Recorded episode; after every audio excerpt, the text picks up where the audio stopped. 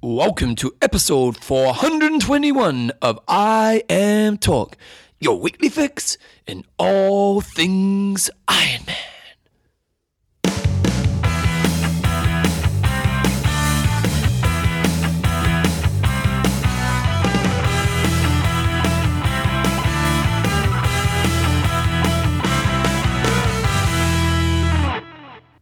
Righto, team, welcome along to episode 421 of I Am Talk with Coach John Newsom and Bevan James Isles. How you going, mate? Very good. And you? Well, you know, had a haircut, mate. Yep. Mm, Nice, looking sharp. Yeah. Where do you get your haircut? Huntsbury here. Me and Thomas going together. Hunsbury here. Where's Hunsbury here? Is that in the corner by the mobile? It is. Is that mobile open yet? Yep. Oh, it is. Okay, there you go. Glad all you listeners know that mobile station's open on Centaurus Road. That Hey. is a great way to start. Those international, when they come to Christchurch, they're going straight to the mobile station. Hey, guys, in this week's new show, we've got some news. We've got some on. I'm Talks proudly brought to you by Coffeesofhawaii.com. your coffee buffer, Athlinks.com. your social buffer, extreme endurance. your hectic buffer, and Trainer Road. your training buffer. Okay, guys, in this week's show, we've got some news. We have a high five. Making a welcome return. Haven't done that in a while. Uh, we've got a website of the week, Whoop, whoop. uh, Coach's Corner. And a Project 2014 update. I thought we had an interview this week. Or was that next week? Uh-huh. Hope not, because I haven't got anything sorted. Okay. Uh, and then we've got a few questions and answers. Then when do we get Matt Rogers on? I thought you said we got Matt Rogers coming up. Uh, I haven't sorted that yet. Oh, I thought you had a date on that. No. Oh, lots of noodles. Okay, news. Okay, so first of all, we've got Ironman Germany was raced last weekend, and John, if your theory's right, Kinley's not going to be doing good at It's Kona. unfortunate. It's unfortunate for him because he's a great athlete and he put in a stunning performance. Well, he put in a great performance, Uh, didn't he? but he, he is one of those athletes that has performed in Kona year on year. So it's looking pretty good. Your, your theory says if you go hard in, at this time of year in these big kind of European races, you won't go well in Kona. It's not my theory, it's stats. No, no, and and your theory has is based on what's really happened in the last ten years we've been doing the show, and so, you know, like it really seems to be the case that the guys who cane these races don't seem to be able to pull off the performance in Kona. Now, Kinley's a pretty special athlete, He is. and so, but in saying that, we've had special athletes win Germany in the past and not do well in Kona. Yep. And we've had uh, Raylert, who's done, you know, exceptionally well at Rote and then failed and not failed in Kona, but just didn't have that extra And Nico percentage to- Lanos, to do it. although he's Yeah. never really had a great Kona, has he? He had a He's third had- once. he's had a second. he Was got it a second, second, was it? once. But that was a long Um, time ago It now. was quite a while ago, and I, and I don't know if that was off the back of having a good European season or not, or whether he had a quiet European season and then went well in Kona. But I mean, um, speculation aside, it was an outstanding performance by Keenley. He got smoked in the swim, as uh, as often he does. It was four minutes down on the leaders, so he swam forty nine, then absolutely destroyed. Okay, him on so the wait a bike. second, with Kinley in Germany, he's still. I mean, in Ironman, he's still going to be able to sit at Kona in the main pack, isn't he? no. Oh, is he that far behind? is he? he's, he's well behind. I'm not, I'm not actually sure if this was, and it was a wetsuit swim. So in Kona, you know, he's, he's even more isolated. um, Is he? Okay. But you know, he just blitzes blitzes the bike. He rode up to the group and apparently just uh, spun 412. past the 412. Wow. When we look at Freddie Van Leerd, who was what was he second or third, about about third or fourth off the bike in Kona, he put nine minutes into him. Yeah, it's phenomenal. But what was even more impressive, then he ran a 249. So that is an outstanding day at the office. Uh, Is he this current 17.3 champ? He won it the year before, didn't he?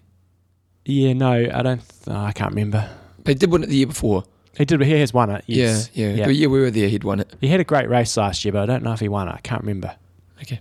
Anyway, uh, outstanding performance. 755, new course record. 755.14 for a five minute victory. And you kind of got to wonder, it's one of those situations again. As he ran 249, had he had someone chasing him closely, how fast could he have gone? So the guy, c- the dude can run. He can clearly It was bike. a course record by about three minutes, wasn't it? It was, Yeah. yeah. And the swim was pretty average, but you know, It's not it- so much of a week. Like, we- you know, like a Cam Brown, lose the swim, lost the race back in the day, wasn't it? You know, like, Yeah. you know, like certain guys, if they lose the swim, game over. Yeah, You know, Raylett's been a bit like that, hasn't he? You know, Yeah, a he's little bit. got close, but not, you know. Keenley, based on this biking ability and the fact that he can back up with a solid run, well, he's shown he can do it in Kona as Yeah. well. You know, he's shown he can ride up, and it just last year, you know, he really sort of gave the impression it just he just didn't wasn't there on the day. Yeah. And and he obviously had the um, the puncture issues and stuff. So, man, if he can hold that form through to Kona, He's, he's, a gonna real be nice guy impressive. too, eh? I love it. I love Yeah. it when he came across the line when we interviewed him the year before, and he, and he was swearing away and Yeah. and saying, "You old guys, you're gone." Yeah. I loved it. Uh, Frederick Van Leerd, who finished in second place, said he had a fantastic race. And he Oh, just really? got beaten by a better man on the day. Really, so he was happy with his day. Yeah, you said that uh, you know Keenlow just came up to them and rode away. So Freddie Van Leerd swam 45, so he had a you know good sort of four four to five four minute buffer on Keenlow out of the swim. Rode 421. I can't really see any other um, half you know times remotely close to that on the the bike, and then he ran 249. So that's you know that's about the the run split you kind of expect from Freddie Van Leerd, maybe a few minutes quicker um, for an eight hours and 25 seconds. So, you know, he's clearly in, in good shape, but can he back it up in, in Kona? We'll see. Well, the big story of the day, well, not the big story because we've got kind of lots of stories coming in this race, but Jan Fred- Fredino, So, we uh, who sent through the clip? uh, Pete Colson, I think it was. So somebody, s- yeah, it was either Pete Colson or somebody sent us through a, a, a German news story that showed uh, it was basically obviously the race, but it, was, it had a big mainly focus on Jan Frodeno, and it looked like a comedy of errors. I mean, you expect him to come out. with- like, a, like a, you just need the Benny Hill music. Yeah. So It's he comes out of the swim um, in the lead, which you, you would expect, uh, and then on the bike he got three, two or three punctures, and they did not look like fast changes, especially the one. He I looked like he had to showed. have a cup of He was coffee. just the bike was on the ground, and he was sort of sitting there, and he had tech support, and uh, and then when he came off the bike. He couldn't find his bag anywhere, and was looking through and looked uh, and was just he, wasting he a whole bunch of time. Mm. seriously looked like an amateur doing his first triathlon, other than the fact he looked like a legend. And then he um, was having a chat in, in, in transition tent with the, the media, and then sort of he walked out of the tent and was his, his hamstring was cramping up, and then he kind of got into it, got into it, and then they showed another clip of him at an aid station just standing there. And apparently he was Stretching walking quite a his- lot throughout the whole run. Yeah, yet he ran a two forty three fourteen. Well, Joe Baxter sent it through. He went 116 in the first half of it. Really? 116! Yeah. So it's a totally different story when you ride 433, which is still smoking fast, but you're riding 433 versus, say, 412. 415, 420. You, you're going to have a better feeling. I mean, he's the best runner in the field as it is in terms of pure running ability, but uh, when you haven't had to push the bike maybe quite so much, then, you know, maybe. Maybe it's yeah different feelings coming off. Is So he going to Kona? yeah, well he's he's yeah he is. He's got enough points now. He didn't need any points. He's now he's the defending seventy point three champ. That's why Oh, okay, he great. just he just needed to finish. okay, great. okay. So I just wasn't sure. I hadn't seen him because this is his first Ironman. Mm. Yeah, I was just hadn't seen him. it's going to be very interesting to see how he does. Kona's totally different kettle of fish. We know that, and he's got to handle the heat, and he's got to handle a bike that's going to be honest the whole way through. So, but you know, he has the potential to run incredibly fast, and we're talking, you know, so, uh, are you going to pick him? An experience no, from I'm this not going race. to pick him. No, this, this, the race based on what you saw on the weekend. He, he needs to learn to play the game a little bit better, doesn't he? Yeah, but I mean, if he didn't have three punches, um, who knows what could, what could have happened? But I'm not. I wouldn't pick him. But geez, I wouldn't be Did he have surprised. three punches? Pretty sure that was it. Well, he would have won just about. He would have. Who knows? Twelve minutes. How long does a punch change? Uh, it depends if it's a quick pit stop one or not. You know. So anyway, he could absolutely decimate the field in Kona. He could also be walking. I up hope. to the I run. think deep down you hope he does. Oh, I'd love it. Yeah, because you want to, Absolutely one of those not. ITU guys to finally. I'd just love somebody to bloody run. You know, a two thirty something in Kona. How awesome would that be? Oh, far out, yeah. Yeah. And we've always said, when's it going to happen? Hmm. The only thing is, Jumbo, Kinley, it was his 30th birthday as well. I know, same birthday as me. Oh, happy There you birthday. go. You're 30 as well. Yeah, just turned 30. Well done. Congratulations. 30's the Aged best, Oh, mate. up. You've just aged up. Um, girl side of things. Oh, Oh, hold on a alright. second. There's a couple of stories. Other, other things out of here. Uh, so Ronnie Shieldnick was in fourth uh, fourth place, so good race for him. Alessandro Di Giuseppe was in third place, and then another interesting story was David Pleese, who finished in sixth place, uh, was backing up a week after racing at Austria. He got third in Austria. third in Austria. So that's pretty good. Pretty impressive. And then I guess probably the, on the guy side of thing, the one other thing is it's basically game over Rover for Raylu in terms of the season because he didn't uh, didn't finish. They, they on the on the footage they showed of Fredino running along on the run. Raylu was actually running with him, um, and Raylu so Raylu only rode a four thirty three as well. So Ray Lert's no points. He didn't have any points. I don't think before that any significant amount of points. So I don't really see any way of him qualifying for Kona. Wow, that's pretty big, isn't it? Mm, I think it sounds like he has had a, a bunch of injury problems, so just a shame.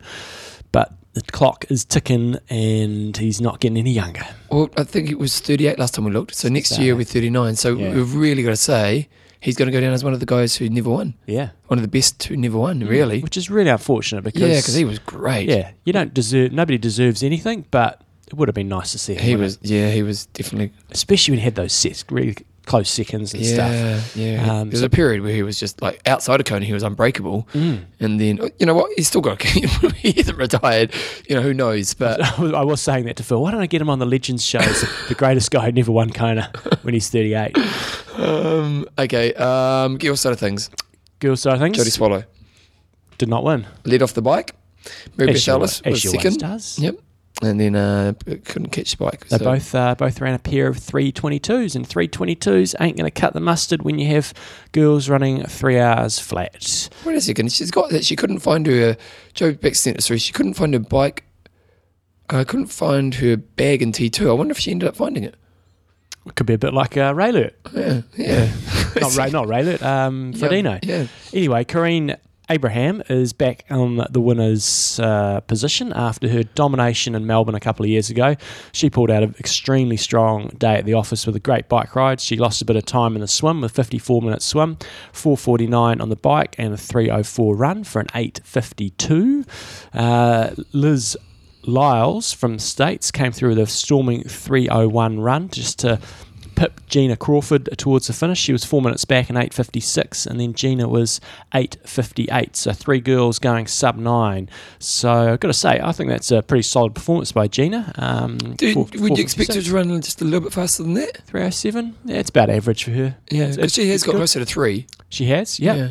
So good, good performance by her. Um, apparently, there's lots of drafting out there. Yeah. Lots But, I of mean- apparently girls were complaining. I don't know. It's just you know you go to these big races. They have the multi-lap course. It's pretty tricky. I haven't really, I haven't really got any great solutions other than having Well, it's less better- people on the course. The problem is, John. That's how they make their money. Mm. You know what I mean? And it's like, I don't know. It must be really frustrating if you know the girl up the road's drafting away. hmm and getting an advantage, which gets her more money at the end of the day. Like that's a really frustrating situation, hmm and I'm not sure what the solution is because when you do multi laps, it's always going to be a problem. Yeah.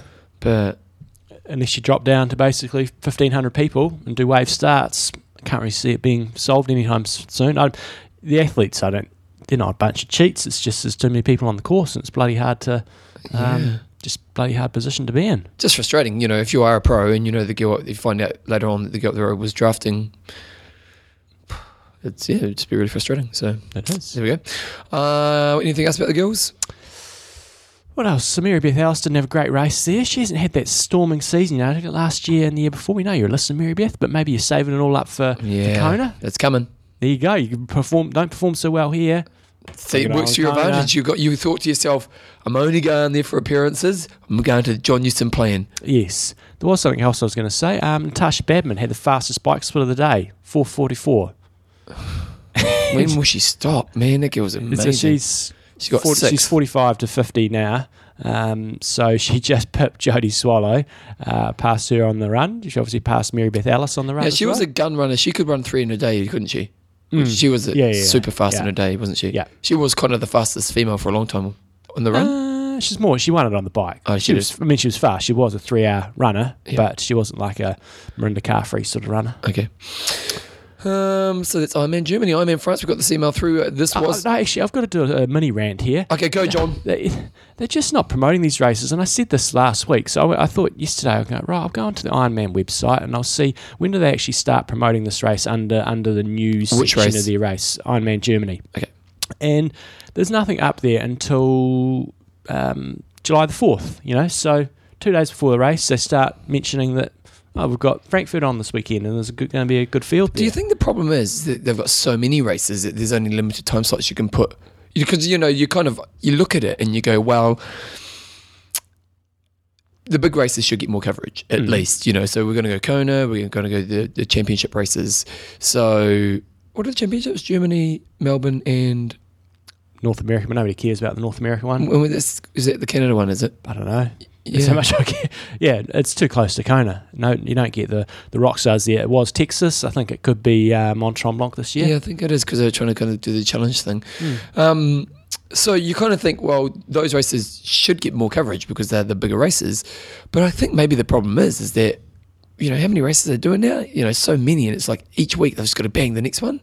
Yeah, so I mean, you got all those. You got. A, I, like, I get what you're saying. I just, I wonder if, yeah, I'm not sure. I don't know, like a press release a week before, uh, like even a week out from the race. I mean, there's how many golf tournaments are there on the whole time? But you know when the majors are coming up. Same with the tennis. You know when the hell they're coming up. I'd love to know, John. I'd love to see their stats.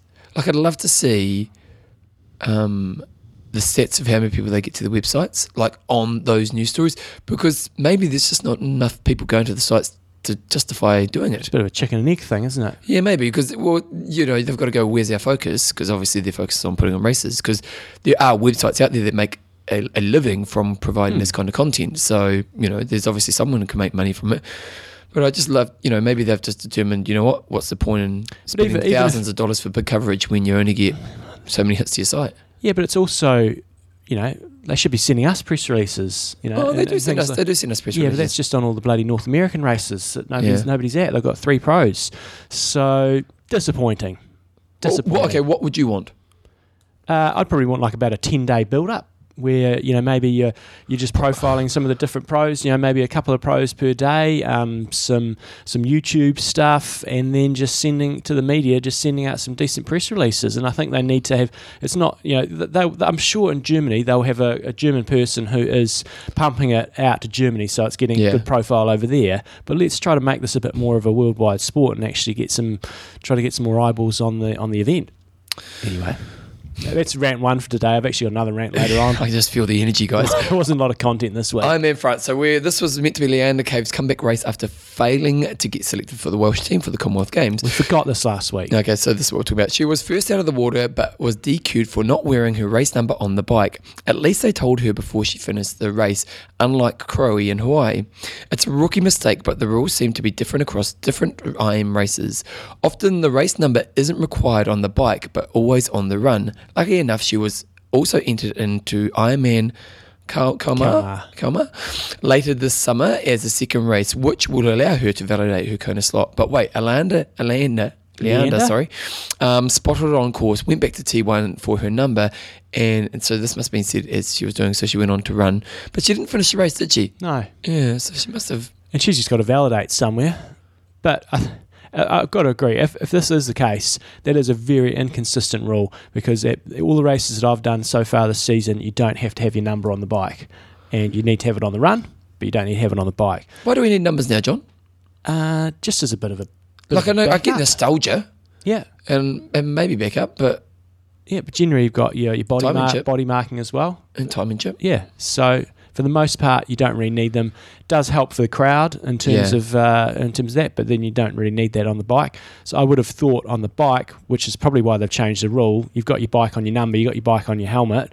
Uh, you've got your number. Uh, your body marking, and then you've got your timing chip. I think that's enough safety measures. I will say, the French are incredibly anal about their rules Oh really? and to, especially about the numbers. When we did a race in uh, Ombrun a couple of years ago on Epic Camp, you had to have your number. Obviously, you had to well, no, you had to have your number on during the race, but it had to be fastened to your race belt with three safety pins.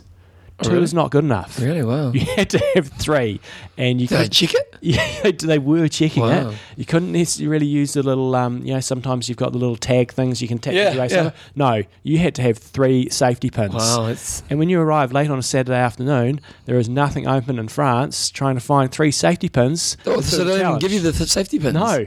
Ah, And so with with this camp of effort campers, and everybody's got maybe somebody's got five, and somebody's got three, and somebody's did you got work it none. out? And we eventually managed to piece together, you know, sixty safety pins, so we could all start the race. wow. Um, but they are very particular, and they will DQ to you for it. So, I th- um, which which is stupid. It shouldn't be a DQable offence. It should be a penalty for being a douchebag if, if you don't know the rules. How hard would it be for WTC to say these are our standard rules across all races? Because I know that you have different governing bodies, like New Zealand Triathlon Foundation will have their Mm. own triathlon rules. is it impossible for WTC to come over the top and say, look, if you're doing an Ironman, these are the rules we're going to work on? Well, I think that's what they're working on with ITU. Yeah. Because most of the national federations adopt the ITU rules. Okay. So if they can get some commonality there, then we can say, right, these are the triathlon rules. Yeah.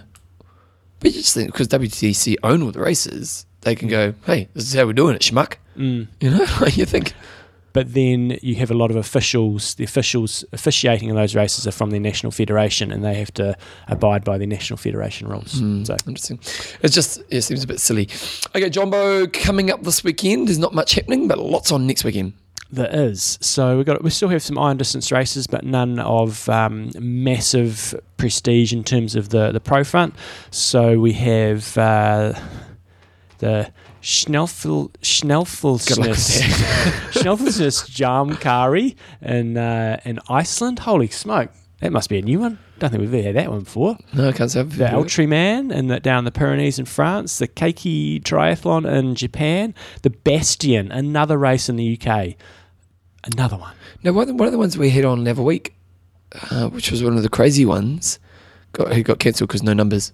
Someone sent us an email. I can't remember which Oh, one it was. really? Yeah. Yeah. Like the Power Man or something like that. Not Power Man, but Might have been the one down in Newquay or something like yeah, that. maybe it was. Re- This one I checked the website and uh, they only had sort of pss, didn't have many entries, yeah. and it was just a standalone full, which is uh, which is kind of what you expect. There's so many bloody races over there. Well, we coming also- up next weekend, we've got Rope. We have And that's the big We've one. also got uh, Triathlon Victoria, which is held in the Basque Country. Good old Neil Scholes is heading over there for that race. Oh, is he? And they they had the ITU World Long Distance Champs there a couple of years ago, and it's um, Nico Lance's neck of the woods. Um, last year they had well they've got a few sub nine thirty athletes, a few female elites, and yeah, another all race good. in Spain. They've got 498 competitors and over 1,100. Um, hold on, what did you say?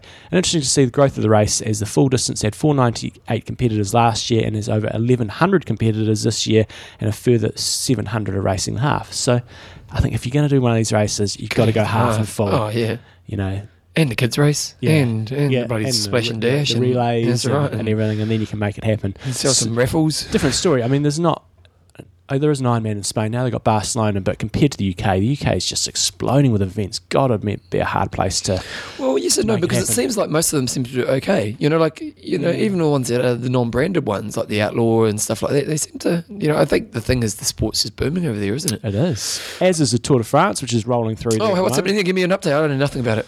Well, I haven't watched today's stage, which is stage three. Do you know what's happened? Uh, I don't. Do you want me to tell you? No, it's a flat stage, so it's Oh. going to be probably a sprint finish. I think it's a flat stage. Okay, I'll tell you. You, I don't want to know. Oh, you, you just made out you didn't care. No, I do. I do care. Actually. Okay. Yesterday was fantastic stage. Very bumpy. Didn't know there was that many hills in the UK, and it Are was they a using great drugs, John? stage.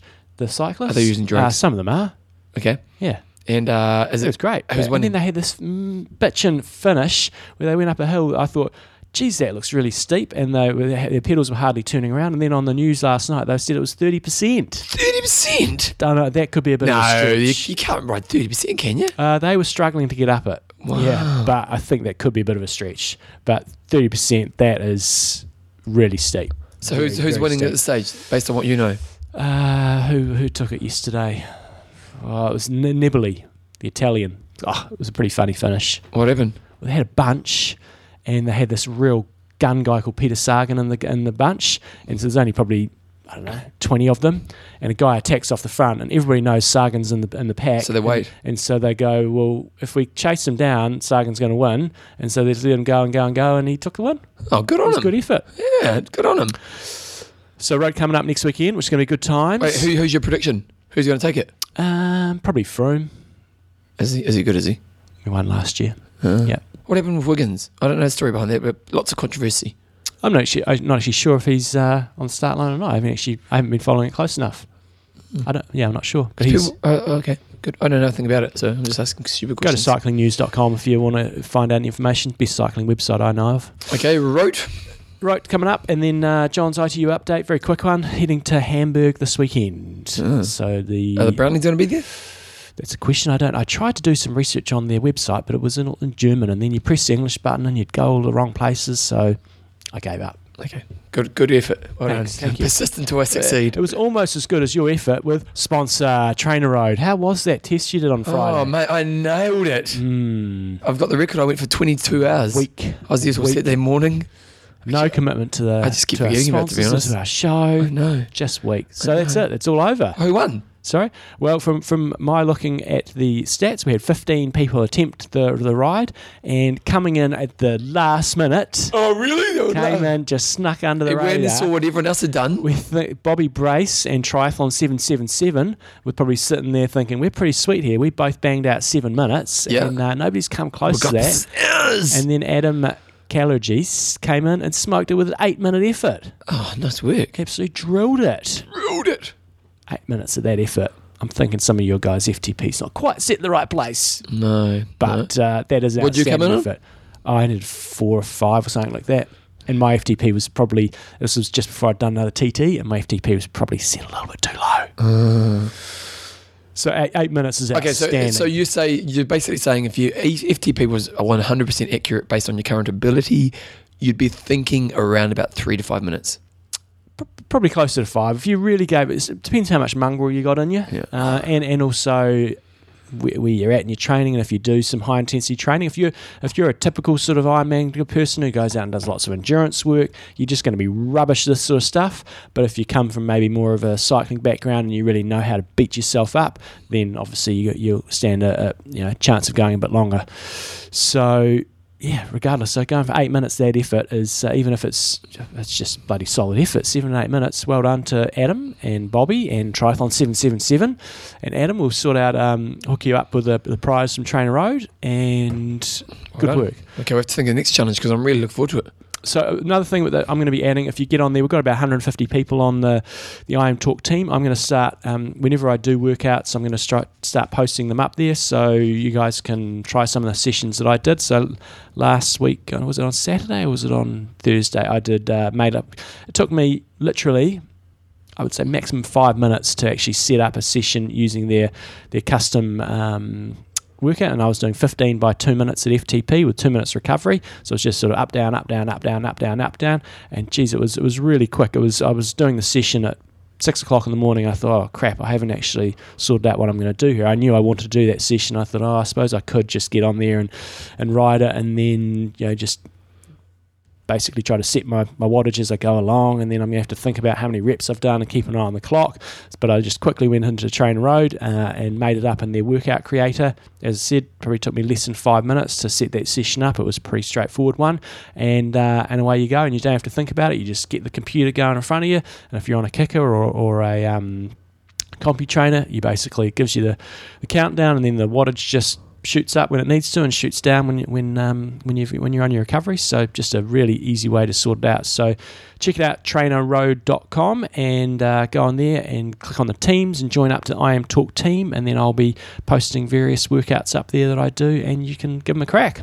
Good times. Okay, trainerroad.com. Okay, guys, so discussion of the week. So last week we were talking about how the Kona Inspired program has been, seems to be discontinued. And so we were just kind of curious to see what inspired you to do Ironman and what continues to inspire you while to do the sport. So, I thought we'd have a bigger response for this one. yeah, it Evan. wasn't, wasn't that big, was it? No. But maybe because we were giving it a hard time. John, I'm going to go first on this one Okay, go for it. because Christine McKinley, start looking forward to your Wednesday, Christine. Do Yeah. you know why, John? She's going to swimming at Aqua Gym. No. Why? Do you swim at Aqua Gym? No, she's going to be going to the the swim squad at Aqua Gym, aren't you, Chrissy? At what time? She did lunchtime Uh, squad. six six o'clock or something like that. Why is, it- is that controversial? No, she just hasn't been before, and she said I'm going, and, and she's Oh, just I got used to to get swim across the there. line. It was always good. Yeah, Not many people there. That was a good thing about Aqua Gym. yeah, Unless you went at after school. There's a billion kids. That's Yeah. where they make their money. yeah. But Jumbo, I'm going to go see you for the dentist tomorrow. Oh, nice work. Yeah, yeah. yeah. Good Booked work. it in. Booked it in. She maybe don't even know I'm coming. Oh, great. Did it a few weeks ago. I thought, Yeah. well, she said, come see me. So she told me she's going to do a high five on teeth. Okay. So, Christine, I want that high five tomorrow when you're there. She's got watching Taupo in 2005 inspired me. What continues to inspire me is the sense that I still haven't figured a- it out and that I am sure there is still plenty of room for improvement. Oh, and that secret dream that we all harbour to compete in Kona one day, pipe dream. Gary Fegan, what inspired me was seeing others rising up to the challenge nearly 10 years ago, and I thought I'm better than those folks, so I'm not so I'm not going to be outdone. So I bought a bike, learned to swim, and went from a crappy runner to an Ironman in 8 months. Not the John way, but the pirate way. And he's off to Kona, and he's off to Epic Camp in a couple of weeks. Good times. David Rowe has got. I started running regularly for 5Ks in 2006. A friend asked me if I could swim and ride a bike. I could, but not very well. Um, a few months later, I did a sprint triathlon and the next year a half distance triathlon and then an Ironman a year later. He went on your plan. Hmm. Not sure if I was ever inspired to do one. I just got in with the wrong people where iron distance racing was the normal thing. And he's got hashtag pirate. Ed Hawkins, my best mate um, Gilbert's dad, uh, inspired me. Uh, Foster was suffering with leukemia. He inspired me to get off my ass, get fit, and do an Ironman for charity. As a, as a result, I gained confidence again, my self respect, and my ability to control my destiny. It sounds like something out of Star Wars. Yeah. Um, fast forward nine years, and I'm a better version of myself. It sounds like Bevan James Isles. Oh, I tell before you. I started doing Ironman, and as a bonus, I've now been to some some mind blowing places, including Hawaii, and met my true and some truly amazing people.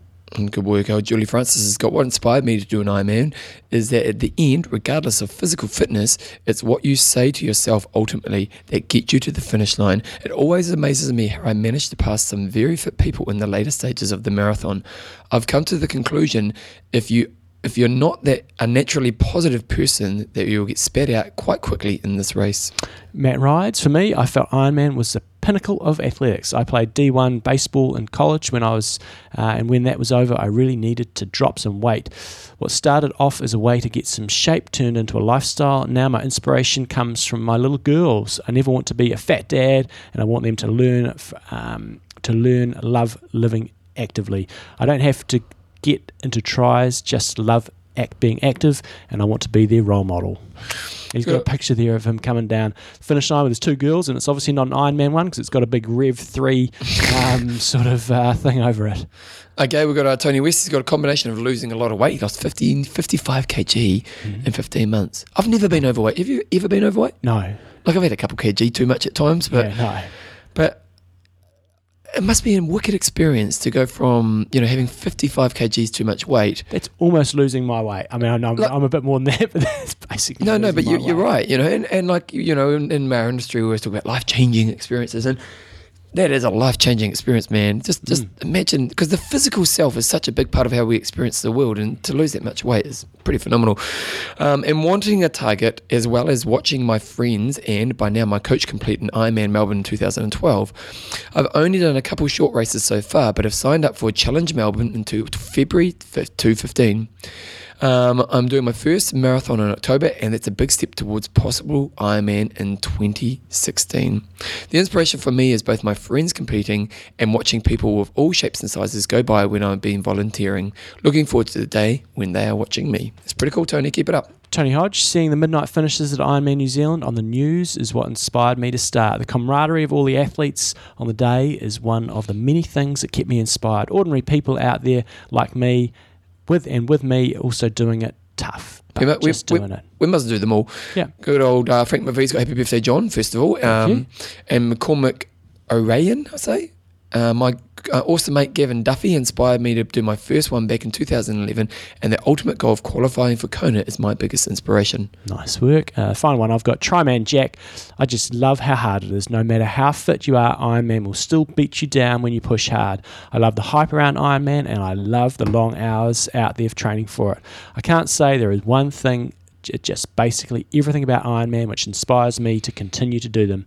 Oh, yeah, trying to qualify for Kona is inspiring. A pain in the ass, but inspiring nonetheless. And lastly, we had Phil Wilson, Chips. Chips, Yep. cripes, even. Oh, Cripes, what's Cripes? cripes. Cripes.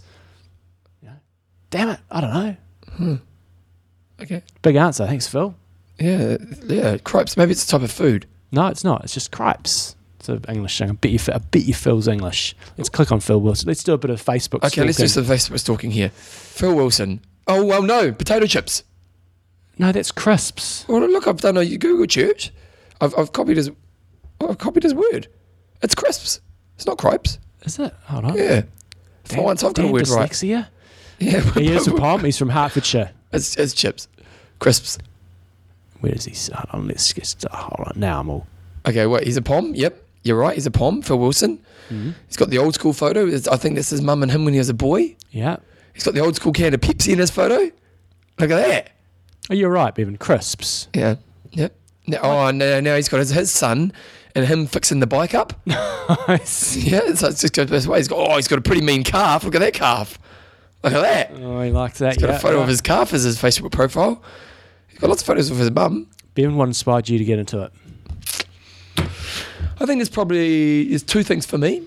Uh, I do remember watching The Hoyts when I was a teenager, and I remember watching that, knowing nothing about Iron Man, and and it must have been the year it was on because I was just watching E ESPN one day when I was bunking school, and uh, and I remember just that was pretty in- inspirational. I remember watching it, and wow. Although that didn't really inspire me, but looking back, you know, there was definitely a moment where I kind Got of this. It was a seed. yeah, definitely identified with sport. I'd, I, for me, I'd worked in the industry and fitness for about probably around three or four years at this stage. And when you work in the industry, it's always about helping others. And wh- while that's really great, and I really love that aspect of my job, you do kind of after a while get a little bit, oh, what's in it for me? And uh, and so I started doing like I did La Race and I did I did Christchurch Marathon and, and I kind of did okay at those events. I think I got like I did maybe I don't know two forty eight in my first marathon or something like that. So you know for a gym guy, I was you know I never really ran properly. Um, but all those events, I got to the end. I thought I'm not, I wasn't really that challenged. You know, like I was, I did okay, and you know maybe I could have pushed harder, but I wasn't really, you know, it wasn't like a mind blown away experience. And then my physio, a guy called Grant, um, at, down at the gym, he was one of those guys who just did a lot of adventure racing and stuff, and he was always just talking about, you know, he was quite, he's just quite passionate about it. And he's just one day he was just talking to me about Ironman. He said, "Oh mate, you, you want a challenge? You got to do that Ironman. You know, that, those guys are crazy. You know, they do a swim, and then they go for a bike ride, and then then they do a bloody marathon at the end of it." And I just as he was talking, I was like, "I'm doing it." And then I signed up, and I think I, I literally like, did one six months later. Did no, no, no advice from anybody. nice. I did an 11 hour training day the week before the race. Nice. oh yeah, it was it was good times, and uh, yeah, and then I was hooked for about you know five six years of my life. Mm. And you? Well, I was already in the sport, so I wouldn't say anything inspired me to do it. It's one of those things. What shit, I inspired you bet- to do a triathlon? Uh, I was just good at it, kind of from a Yeah, young but age. you must have. You, how did you know you were good at it? Well, I was a swimmer, and I'd got to the age of what was I thirteen or fourteen? You kind of think it's not the end of your career, but I kind of thought, yeah, I'm, I'm sort of I'm not going to the I'm not going to Olympics." make it in Yeah. swimming. And were I you was, good at? Well, like, how good were you as a swimmer? uh, regional level at best, you Yeah. know, regional finals. Yep. So, So you was- get Canterbury finals, but would never get to the and I went nationals. to the I went to national I went to Division Two nationals one year, and I got two gold medals and a and a and a silver. Yep. and that was like my pinnacle. I was like, that was the Pretty shit. cool. I got that Uh, sorted. What was your event? I did the hundred back, two hundred. I won the hundred back, the two hundred back, and dead heated in the two hundred IM. They gave it to the other prick. What's dead heater mean? Yeah, because when you when you're in swimming in the old days, when you well, still, technology. you, you don't have the technology. You have three timekeepers, and um, and they've also all touched their clocks slightly differently. And most of the time, they take the middle time. Yep. Uh, so the two times that we got were both identical, Oh. like identical. Yeah. Um, and it basically went to the official on the side who just looks at it and says, "No, I think that guy touched a fraction before you." It's like, "Oh, Come on, we got the same time. Yeah. Come on. Got Oh, us two golds. Yeah. Anyway, so I got two golds and a silver. And after that, I thought, oh, I was out, started high school, and I was like, oh, I don't know if I can get any better than much better than this. Yep. And other people were leapfrogging me, so I thought, and I was really good at running just because I was fit, and so I Yep. thought I might as well do triathlon. And I the first and had pretty much instant success. Didn't you win but cheat your first race? Was that? No, that was my second race. I Yeah. won the first race, and then the second race I went. You the wrong won, but way. you cheated quite a, Yeah. quite a bit. didn't cheat. I went the wrong way. Yeah. I didn't realise that. Yeah, he came in first. Yeah. miles ahead of everyone. broke Rick Wel- Wells' bike course record. so, uh, but then in terms of uh, what continues to inspire me, it's I'm not a perfectionist, and I th- uh, uh, but I still don't think I've put in my. Uh, uh, You must have had some perfect races. um, you can always find areas where you could have done better. I've had The problem with perfection, oh, years ago, I've got an analogy for you, John. When I left school, I did joinery for a little bit before I went to university.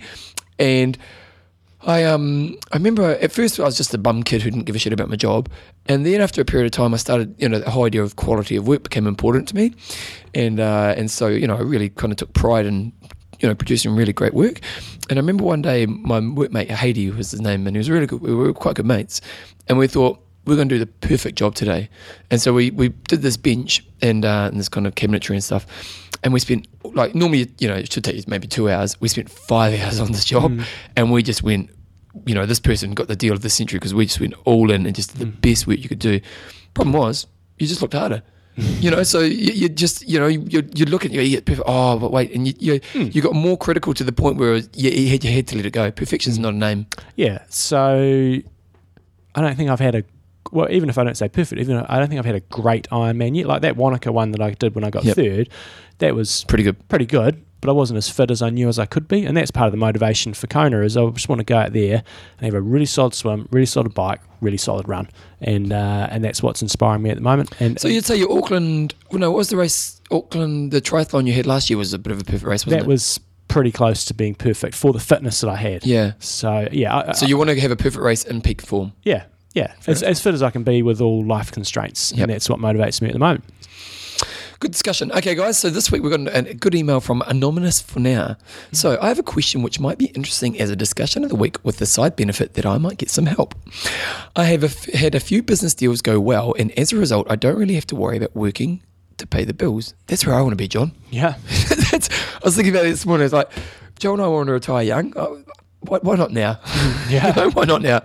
Um, we're not taking private jets or yachts, but enough to, so that I could choose to focus on my training as if it was a full time job and buy whatever gear and coaching I need. I'm never going to be a champion, and Kona probably not on the cards either. So, my discussion um, suggestion is if money wasn't something you had to worry about, what would you change about your training? Is it the gear you'd buy, coaching you'd hire, places you'd train? There you go. So so basically no constraints. You you have freedom of time and resources. What how would you set your life up? There you go. Okay, good good discussion. One, two, three, four, ha five. Righty-ho. Who sent this one in? I think it was Ben, the see, running sure. man, Shaw. Yep. So we got a high five here from him. He was he was out uh, riding the other day.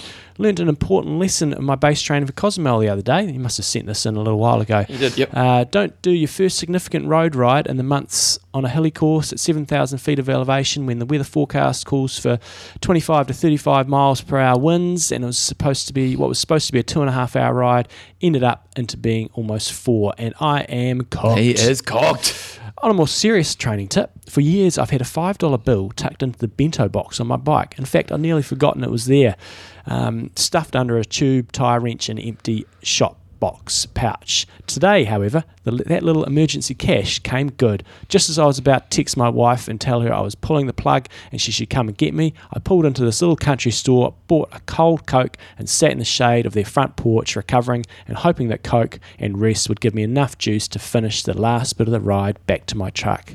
It did, just. So then I went back to him. So he came back and he said, "So two training tips, I guess.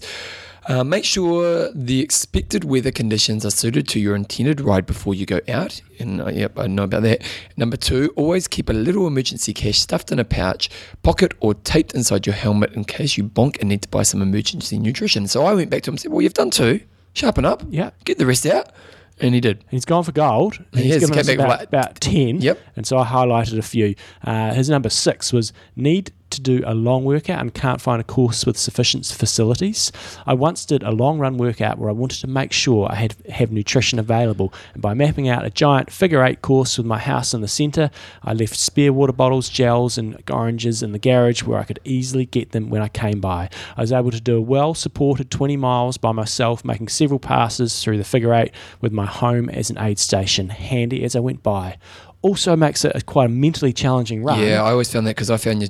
But I, that's I good. stayed away from home. But that's good if you're trying to work on your mental skills. If you know that that's Yeah. going to be mentally challenging, you can put yourself in that situation where you, Because home, there's just the temptations. temptation to quit and you've got to suck it up and get on with it. And So, also, you go to the toilet and you suddenly look at the internet. You Yeah. know, like- so good idea in terms of getting yourself well fueled up and also so, we're not going to do all of his tips. You, you, you wrote, wrote us there's like nine. ten there. That's all right. Number I'll- three. No, we'll do the rest next week. I'll do the rest next week. Okay, so he Do gets the two high- weeks of high fives. Do the highlights this week. Okay. Number eight, but we're going to do the rest next week because he's put a lot of effort in. Okay. Yeah. It's a good idea to try out the different flavors of race nutrition just in case they surprise you with mega berry flavor instead of lemon lime zest you were expecting to them to have. You don't have to find out halfway through the ride that they changed the flavors and the new flavor makes you sick. Have a contingency plan. Couldn't agree with that more, especially for you guys that are middle to back of the packers. I haven't been in that situation, but I know other people have, and they come in and there's they've run out of gels or they've Yeah. uh, you the- you just don't quite get what you want. So I think always having that contingency plan in place is uh, is really really important for racing. Yep. Number nine, most triathletes practice their transitions uh, at at least mentally. Should also practice changing a flat tire on the bike, just in case Rebecca Keat isn't around to save you when you do it wrong, front and back wheel. What people Again. ca- can't change tires? Hell yeah. Sharpen up. That's like this triathlon Seriously. 101. Yeah, no, seriously, there's there's a lot of people that can't change tires. I, I get it if you're a recreational cyclist, but if you're an Ironman, You'd be surprised. you're a schmuck if you can't change the tire. You just insulted about ten percent Hey, of and, our you audience. des- and, there. and they deserve to be insulted. Learn how to change a tire. yeah, Go on YouTube. It's not that hard. yeah. How hard is it to change a tire? Well, yeah, but you yeah. I'm not. I agree. It's not that hard, but people often just don't do it, Why? Why do you think that is? And then Because it they'll- is such a simple skill. and they'll go and call up a partner or somebody to come pick them up if they get a punch. Well, Annalise used to do that to me. yeah, And she rode for New Zealand. Yeah. she, but she knew how to change it. She was being lazy. yeah. Can you go pick me up? Schmucks. Schmucks. I love the word schmuck. Oh, yeah, Yeah. schmuck. There you go. So what next week we're going to do the second half of the cycle. Oh, do you want to do it now? No, Oh, okay. good work, Ben. listen up for next week's part two. This is like remember in the TV programs in the eighties, the Cosby Show would always be one, one and then occasionally it would continued next week. Yes, Yeah, it was a big show that one. gutted. That was always the sad show. Okay, I'm gonna put some music. on. Oh no, sponsor. Athlinks.com. Talk about it, John. so in in on honour of uh, Ironman Germany at the weekend, I thought, oh, I'll check out Athlinks, see who was uh, who was our top Athlinks finishers last year. Looked like they had how many did they have last year? They had uh, two thousand four hundred and forty-five Where was this? at Ironman Germany, Two thousand four hundred forty-five. Mm. No wonder there was drafting. mm. and that's probably finishers. That's not probably starters. You know, you're probably thinking, you be- I, I, I'm assuming they would have close to three thousand entrants based on DNFs, people not turning up, and things like that. That's crazy. yeah, I don't know. Somebody do the maths on that. Two two and a half thousand people on a ninety k circuit. I mean, how can you not draft? Well, Russell Cox, what was his what was his theory? The uh, the longer you're, at, uh, I can't remember. Good start. That, that was pretty, start with that that. really added value to the show, didn't it? Uh, so, top member last year at Ironman Germany was uh, Christopher Ashford in nine twenty seven, and then on the girls' side of things, you had Marion Heb uh, Hebding. Hebding got it right. Ten oh six. Well done. Nice effort. And then you get a bit like we did our, ath- our Facebook stalking before. Now we can do a bit of Athlink stalking. Go on then. So we can go and click on Marion and sort of see see what she's been up to. Um, she's oh nice work. She got two fifty nine oh six marathon. wow, that's pretty impressive. She's a German, so she's probably not one of our listeners. Uh, could be, could be not. Um, she's done 49 races. So if you want to be the top athletes finish, you can go and suss these people out. Best time 10.08, which is obviously that one that she did there. 39.05. She likes breaking those little barriers, doesn't she? Sub Yeah. three, sub 40 minutes, but she is just over that 10 hour barrier for. Sub uh, 40 minute for 10K and then there's a sub 3 marathon. That's pretty good, eh? Well, uh, you go into the Jack Daniels formula and you can see if that is good or not. yeah, Yeah, VDOT. We'll see, see what he has to say about it. So, yeah, basically, if you want to do a bit of uh, athlete stalking, especially for maybe some of your, your more local I races, love that we're promoting it. yeah, Do you want to do some stalking? Airplanes. if you've got, if you're thinking, you, you maybe you're new to the sport in your local area, and It's you- probably to say research. yeah, research. You, you, you maybe you get tenth at your local sprint triathlon the first year, and then you, you go, how? What's it going to take for me to get up there? You can go on there and you can say, well, Joe Blogs does this race, and this is what you can do for five k, and I know I've got to be able to do that if I need to beat him. So you just do a bit of stalking and uh, know your competition. When it comes to an Ironman, it's a bit harder because you're going to get such a different variety of athletes um, every year. But at your local races, it's probably relatively consistent, and you can. Uh, you can, you can suss out who you need to be, where you need to be at different times of the race. Check it out, athlinks.com. Okay, I'm just checking an article on Lance Armstrong. He's uh, just We've saying- got to say a little thanks to Lance Armstrong. He gets a lot of grief, and rightly so. But Oh, you're saying thanks now. I am just a little bit because cycling is on such a high level now, and he's got a, a lot of that is to do with Lance Armstrong in terms of the, the general population being on the news every night over here, certainly, and people having a general interest in the sport. And prior to him being around, um, the level of interest was, was still good, but he took it to a whole nother level. He's still a cheating bastard and doesn't come across as being a very Oh, thanks. nice person. Thanks for being cheating bastard. But thanks for help raising the profile of sport because it's a It's bloody funny. I good was event. speaking to someone in the UK the other day, and they're going over to watch uh, the race, and, and they've been they went all the years that Lance was there, and, and they talked talked to me, and they, and they listened to the show, and they're saying how um, that when you know they they know that we're quite critical of Lance, and they're saying that, you know she she always felt he was cheating anyway. She when she Hmm. went and watched it, even back in the days, it was like they were cheating, Mm. you know, um, you know, crowds are still massive. I mean, jeez, man, those Poms got out and seriously watched. That was a really. big crowds on day two. I Big thought it- crowds. oh, it was not day one. I thought it was day one. They started it. Okay. Um, so, Lance, you're a legend. we love you. Come back, Come to on the triathlon. show. Come, Come back to talk- triathlon. Come back to triathlon. We want you. Okay, here's the music.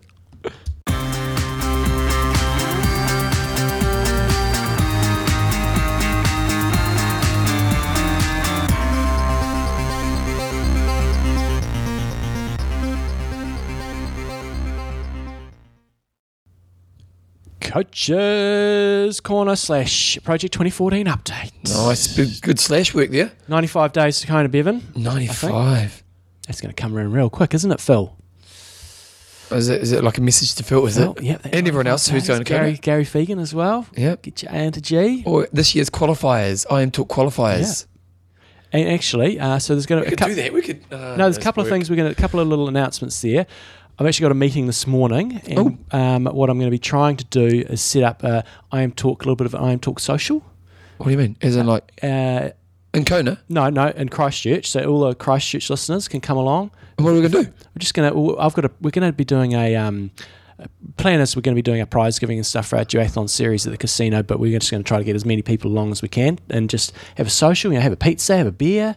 Oh, so you, Just hang you're out. taking you're taking the audience along. Yep, taking the audience Okay. along. Okay, And so good we have times. a I bit mean, of- is this? Do I have to be there? yeah, you've got to be there. Well, if I talk, I probably should. Yeah, August the third. You're around Yeah, I think that. Sunday Sunday afternoon. Just a few late afternoon drinks and a pizza or something like that. Yeah. So I'll, I'll announce that officially next week. I went to the casino last week, John, Yeah, for uh, quiz night. nice. Talk about that in the Love end. quiz nights. Uh, and then the other one that we're going to be looking at doing, um, good old uh, Dave Dwan. What do we call him now? Uh, Dr. Feelgood. No, yeah, Doctor Feelgood. He's going to be over in Kona. He's going to be helping Bevan out a bit because the reality is, in race week, I'm not going to be helping Bevan out that no, not, much. not at all. I'm doing the Uh, hard yards. I'm going to be doing the hard yards the week before, doing some interviews. But Dave's going to be buzzing around as well, helping Bevan out. And what we're planning on doing as well is if anybody that's over there who wants to follow the John Newsom training plan, uh, we're going to set, set a little gig up where um, ba- pe- people can tag along onto what I'm doing. I'm certainly not coaching or anything like that. I'm going to be there, and Dave's join in, going to be join in. Dave's going to be sort of managing people, and, s- and I'll basically uh, announce what I'm doing for that session, and then I'm just buggering off and doing it, and then everybody can tack on. And, but it'll be just a chance to meet everybody, and then Dave will be sort of there watching bikes and looking after running shoes and stuff. And then we're going to plan on having a, an IM Talk lunch, and there'll be a bit of bit of a. Will I be free- at the lunch? You'll be at the lunch. Oh, we'll, good invite, stuff. we'll invite you along. So this is good. So I just, nowadays I just turn up for the food. yes. I've nailed it. So Dave's going to be magic. we'll- I'll sort something out in the next couple of weeks. But if you if, if you like the sound of that, look out for it. Um, it'll be like hundred bucks, and that'll include lunch, and include coming to all the training sessions, and a couple of other bits and pieces. And um, Dave will basically look after a lot of logistics. And it's So- just a way to fundraise some money for Dave to come Yeah. help us. and, and also just to have a bit of a people if people want to get on my taper plan, it's going to be a good one. Good times. Uh, so yeah, Project 2014 is all on track. Ha- I'm just having really nice, consistent training, just banging it all out. The weather's not being overly cooperative at some stage. It's Really? been it's been pretty reasonable. Pretty good. but It is winter and it's bloody cold and it's pretty miserable at times out there when you're on. yeah, the but it hasn't been raining Yeah. or anything like that. I know, but You're whinging. far- It, you, you could be a lot worse. It could be a lot worse, but it's still winter and it's and it's a bit Hard fresh nut. at times. Hard nut. But I really just wanted to share if people have been following any of my stuff on uh, on my sort of daily blog, is I've have an awesome Monday night session, and I think a lot of people don't do enough drills or core work or anything like that. We talk about gym work and the benefits. Some people are right into their gym. People like me, I just can't go to the gym. Oh, I, just, I can go to the gym if I really wanted to make it, but it's just so low on my list of priorities. But core work is, is a really important part of uh, of your training, and I've been very diligent with it. So I'm going to do my good source. core twice a week. But you've heard me talk about in the past about combining this in with a run session, and every Monday night I basically do that. So I was just going to run through basically what I did last night, and you can help Bevan with some of my terminology because some of the exercises I just do them, but I don't really know what they're Yeah, what's an called. oblique setup? Oh, oblique. Oh, yeah, yeah, no, I get you. Uh, so it's basically a 90 minute session that the old fillinator and I do together, and it's uh, combines in core, some drills at the moment, quite a bit of strength work with our running, and also some explosive stuff in terms of plyometric steer work. So we basically do a short warm up, and then we more or less start into about 20 to 30 minutes of core work.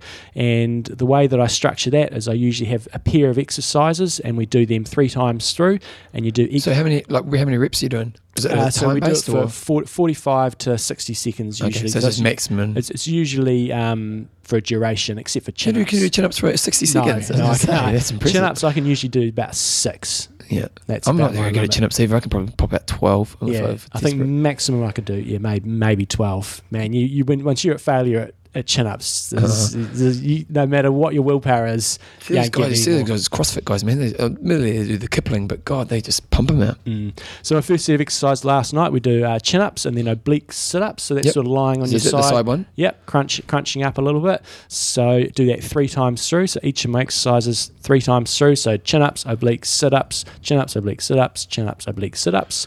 Next one And wait, is do you have, are you having rests in between, or is it just Yep. go from one to the so next? about 50, it's usually working on a minute cycle. So forty five seconds on, fifteen seconds off, or a minute on, fifteen seconds off if it's a slightly easier exercise. Second um, p- set is uh, we have like a little stair jump. So you Is more- it, you do it in the home? no no down at um, down at the local park Oh, okay. down Hanson Park or uh, Beckenham Park. Yep. So we have a little stair, and we're basically doing like a, a jump between the two. On, So on like the a stair. scissor jump. Yeah, like a scissor Okay, jump yeah, on the yeah. stair. Um, really trying to keep your hips So it's up. more like a lunge, or is it fast feet? fast feet. Okay, yeah. Fast feet. And then we have like a, a sit up or do some sort of variation of sit ups. So again, do those exercises three times through. And then the last. Um, When you say press ups and downs, wouldn't it just be a press up? Uh, no, so th- I don't. You, you'll know what this is because this is another Les Mills exercise that I've seen Belinda doing before. You're basically in the in like a plank position, Yeah, hover. and yeah. then you come up uh, to like a oh, like a like a, a tricep press. yeah, and then you go back down again, and you're just sort of constantly going up from basically the press up position to what Well, Bevan it's more of a calls- hover. So if you guys are thinking about like a hover or a plank where the elbows are under shoulders, and then what you're doing is placing your hands under shoulders. So you come into a tricep press. and come up into the yeah, a, a Yeah. sort of press up position. It's bloody hard there. Yeah, Yeah, if it's you, really if you hard. keep doing Yeah. that, it's easy to Yeah. start with. Well, the key thing is to make sure you keep your hips tight. So you're still because what happens is that y- your arms fatigue, so people just end up moving their hips a lot. Mm. So So that's a great one. Uh, so that's getting getting your abs plus your upper body a bit, and then we uh, hop for distance, which gives us really good explosive. So maybe a thirty meter stretch. And so there's like a basically bound, or is it, it's just like a, a hopping for as far as you can. so one quickly. leg hopping for th- okay, Yep, for about thirty meters, turn around, come back on the other leg. You're puffing pretty hard after that. yeah, and you want short contact time too, don't you? Yeah, do it on the grass rather Yep. than um, rather than on the concrete. And then we have a, I think you call a side plank Yep. where you just balance on your side. So again, that's another three exercises, three times through. So you've got uh, nine, eighteen, um, no. Yeah, nine, eighteen plus uh, another nine. is- It's about 25 minutes or so of core work there. And then I go through some, uh, some running drills. So I pick out three running drills, do each one three times through on a soft surface. The Striding On DVD, if you guys have ever had that before, is uh, a really good resource. I think we have a link on our website if you want to get that. But that's got a bunch of running drills. Uh, again, getting a little bit of explosiveness there. We cruise off to a hill, and then um, the main p- component of uh, the the run session we do at the moment is we have a set of stairs. Stairs are outstanding for, for doing some really good explosive work. So we run up a set, set of stairs and back down twice, um, and it's about 30 seconds or so up, and then just cruise down and really focusing on fast turnover again. Um, really good posture, keeping your hips up, up and down the stairs twice, and then we run down the hill a little bit, and then we have a three three to three and a half minute hill climb. Do that. Turn around, come back down, and then repeat that whole set uh, four times through. So you get a really good combination of some explosive work with your stairs and good calf strengthening, and then more of just a moderate climb up a hill that's probably about six to seven percent grade. Um, so just a good all round strength session. I read Steve Magnus's Science of Running book a couple weeks ago, and one thing he was saying with hill reps, he really likes doing. He kind of calls stuff. You know, how do you add stuff to your workout, which really kind of triggers the different kind of muscle types, the fibers and stuff. And he was saying chuck, chucking explosive squats in between. Oh yeah, I do. That's that's the next phase yeah, coming. in. yeah, that's pretty cool. Yeah, where you kind of do your hill rep, and then instead of recovering, you're actually doing explosive squats, and then Mm. straight back into it. Perfect. It'd kill you, wouldn't it? Yeah, perfect. Some of the stuff you guys have got to, you have to be a little bit careful of. It's one of those things. I would Um, develop towards that. Yeah, you've got to Yeah. get over. Once you're over the hump, get, getting over the hump is a bit of risk of injury. Um, but once you're over the hump, then you get start to get the real benefits. So you just need to be careful and build into these things. I think fairly one of the gently. problems for a lot of people, and this is something I've experienced myself over the last few years, is is that whole starting five steps back from where you should, where you think you can start. Especially, you know, John's in his peak right now, so this kind of workout's not going to be too much of a problem. Um, but what what a lot of people do is when you've come from being an athlete and then you get back into exercise, you go back to where you were. And your body's just not ready for it. And uh, like I'm aiming because of my knee, I'm aiming to get back to running by October. So when we're in Kona, I'll be able to do some running. And uh, and I'm doing like entry level running stuff right now. But you know, it's the only way I can really see myself safely kind of adapting to the needs of myself. And I could work a lot harder, like intensity wise, because my fitness is much better than my ability of running. Um, and also mentally, I want to go there, but I know that it's just a foolish mistake. And so sometimes with these types of workouts, you do want to start. Even in easy levels, and give yourself a good, you know, month to six weeks before you even really kind of push any intensity. and that's what I did in terms of uh, a lot of this, you know, the jumping and the hops and stuff. When I was coming back from my ankle injury, didn't have any of that. It was more 30 minutes of just core work, and then I slowly started to integrate um, a bit more of the jumping exercises. And then the next phase, saying to Phil, that's the last hill rep session we'll do for a while, and then we'll be moving into more um, plyometric exercises with some flatter, sort of moderately hard reps, uh, so sort of marathon pace type stuff. So uh, I think it's one, all one good thing that times. around this, because a lot of yours is kind of body weight functional training you're doing here. I think one of the things that's really important to recognize when you're exercising is creating the body awareness around what good technique feels like. Mm-hmm. Because the problem is that what happy people do is they get to their level of fatigue and they just lose technique, and that's where the risk gets really high. And um, and so when you are going to do any kind of plyometric or, or explosive type of movements, is learn what it feels like when you're feeling really fresh. Because the problem with you, like when you do it at a park, you don't have mirrors to see feedback, and that's one of the good things about doing movements at the gym is that you can actually be getting instant feedback around how you're moving. And the problem is, is that again, our desire to work hard often means we push to a point where actually our movement becomes terrible. And like with you know explosive hops and stuff like that, you can't afford to be doing those really poorly because that is going to lead to injury. And so, just as you are going to, if you are going to add these types of workouts in, is the real kind of you know like with people when I kind of write these kind of programs up, you you, you talk a lot about how you know you might do a time based set so you like you're doing okay i'm going to do a minute of this but how do you know when to stop you know when to stop once i start losing form and actually with these types of movements you don't want to push through once you're losing form you actually want to stop and the option is then go down to an easier level so you might you know go from uh an explosive bound to skipping or something like that so you're still using the similar type of muscle bound um, groups but you know not in the same high risk way so that you know and as you you can then progress from there forward but you just got to really be great at um at learning when you're losing form Go to CX Works at Les Mills if you've got any questions. that is a good workout It is. yeah Yep. um anything else to add to that No, feeling confident feeling good. feeling good Yep. Next week, I'm, I'm, I think this week I'm going to be under the pump a bit in terms of it's just the third week in a row of Hmm. It's going to decent be, training. you've got 95 days, so you've got three months. So when do you see the hardest time? Obviously, Epic Camp's going to be hardest training, but it's kind of easiest because you're in an environment where you get Hmm. through it. What's going to be the hardest block for you? Um,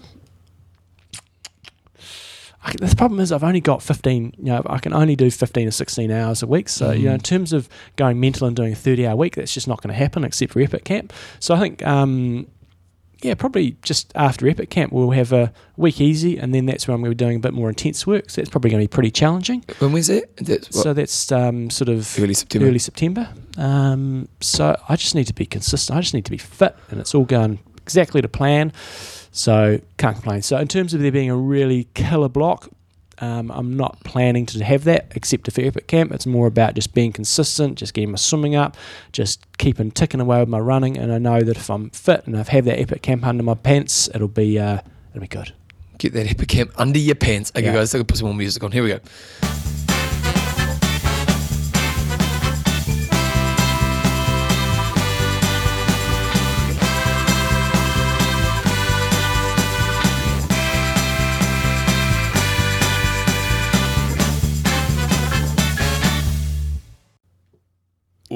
Website of the week. John, that was pretty serious music, wasn't it? It was. Bit like Terminator. You may have heard of this website. It's called YouTube.com. Nah, never heard of it. no, Nah, never heard of it. it's this thing they put um they put some videos up there. Oh, I'll have to check it out. Yeah, Yeah, sounds pretty interesting. Yeah. Videos of what? Cats? variety of things. But this week, Have you ever done the waste time on cats? no, I have not. Oh, do you like I, cats? no, I get allergic to cats. Oh. How do you handle it here every week? Oh, okay. Okay, I just got to run out the door as soon as I can. No, I do have a bit of an allergy to cats, but a hay fever. Because Joe loves cats. And if sometimes we will waste a bit of time on YouTube looking at cat videos.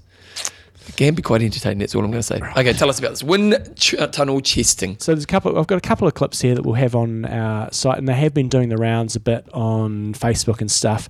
Basically, Specialised have uh, have done a couple of testing. They've done two that I saw. First one they did was a wind tunnel test um, with Bevan Doherty and Bevan, Ben Hoffman in terms of determining uh, you know, how much advantage you get at different uh, dra- different draft distances. And in a nutshell, they basically said, you know, the, the 12 metre rule for, for, for the pro athletes, that seems to be negligible benefit at all. at- Yep, at so it's- it's metres. fair. So that's fair. But if you go down to the, say, the seven, uh, seven metre rule for age groupers, still a pretty significant advantage there. So bottom line is Be an age grouper. be an age grouper. But don't get paid. uh, and you can you can get some real advantage sitting at seven meters. So yeah, really good clip. Check that out. This is going to be a short segment of the show. The other one though that was of, of I'm real looking at it now. interest- Looks pretty cool. I'm not listening to it, but. The the other one was uh, they did a test on some guys with shaved legs. Oh, so is it actually worth it? Yeah. Wait, can I make my prediction? Yes. Over Yes. four, over forty k. What are you thinking? Shaved. There's a with no difference between shave. shaved and no shaved? Yeah. 20 seconds. What? M- More. Oh, really? Yeah. I think they, uh, it's a small sample size, and I, I I watched it last week, so I can't remember exactly. But I think it ranged. f- uh, It was only four people I think did it. Ranged from forty to about seventy-five seconds over forty. Oh, if over I'd done that four- in rote, I would have. over 40 Ks. So, assumably, you just multiply it by four and you're away. And obviously, it's going to vary a bit depending Hey, on. here we are. Uh, yeah, and also your your velocity in terms of you know faster people are, are going to gain more because just the way. Uh, That's just so the way it it's is. quite significant. I mean, most people do have shaved legs, but it's just interesting to know that. I never shaved my legs. yeah, That's my, that was my error. yeah, It was my five minutes in rote. exactly. Oh, man. You really stuffed it up. Problem is, I'm lazy, John. Mm-hmm. I hardly even shave my face. Go waxing. oh, actually, legs. I thought you meant my face. Ooh. I don't think that would work. Joe, could you wax your face? It wouldn't work. Could a, would could it? a man wax his face? Don't think so. I think the hairs are too thick. You could try. Yeah. you see your face? yeah. If you had just bum fluff, maybe you could. Well, mine kind of is, let's yeah. be honest. But no, I think those hairs are too too well ingrained. That'd be pretty sore, wouldn't it? Mm. Oh, they need a pretty strong wax. Oh, just thinking about it. Yeah. But the legs, if you wax your legs, it would be. Do you wax your legs? Yes. Where do you stop? Sorry? That's always the question. It varies how comfortable the the uh, the, the, the the beautician is with with what level they go to. Okay. It's not a particularly tidy job up top No. because I wear I don't wear speedos anymore. I sort of wear um, The- the sort shorty of short things. things and stuff. So it's like, well, Why, why not Speedos? uh, it's old school Bevan. Is it really? I moved, I moved on. Is that what the Yeah. kids are doing, is it? Yeah, that's what the kids do. So if you're wearing Speedos, it's time to sharpen up. It is. You Get the message here, So- guys. so Don't become a anyway- schmuck in Speedos. Yeah. So the drafting um, analysis that, that they did was at that seven meter. I don't even know what the bloody drafting distance is for age groupers these days. I think it's seven meters. Yeah, I'm pretty sure it's seven. So I'll, I'll, I will be checking out before I go to Kona. Uh, but so you can do seven because you're not a pro. Mm, I, know. Although in Kona, so wait, you'll come out of the water in about 52, I think it'd be uh, no, 53? no. I think it'd be closer to fifty-five over there. just with no wetsuit. yeah. So 55. So you're going to be coming out of the water with a good. God, I'll be good- coming out. Hopefully, front big pack, really Yeah, big front yeah, pack. yeah, so you not don't- the front guys, but No, no, but you're coming out with a good, a good, good bunch to ride with. Mm. So one of the dangers in Kona is how do you avoid everyone? Oh, big danger. Yeah. I'm just going to be chilling out. And the big advantage you have from being a strong swimmer is I don't have to stress too much like I did in Taupo, thinking I'm only going to have a couple opportunities here, To get a possibly pack. one to get a Yeah. pack. Whereas in Kona, I'm, I'm not going to be bothered if I'm getting dropped because I'm going to know always know there's going to be guys coming through from behind. Yeah. So anyway, So then you just got to use, and that's the thing is like, okay, so the rules are seven meters. We know it's the rule. make the most of it, man. Sit on that seven meters as close as you can, eh? Mm. Yeah. And shave your legs. Shave your legs. Oh, Gain yourself five minutes. I, I find that hard to believe. It's what the wind tunnel says. It's science. Yeah, but science is always wrong. Sample size of four can't be wrong. Oh. exactly. Was it a sample size of four? yeah.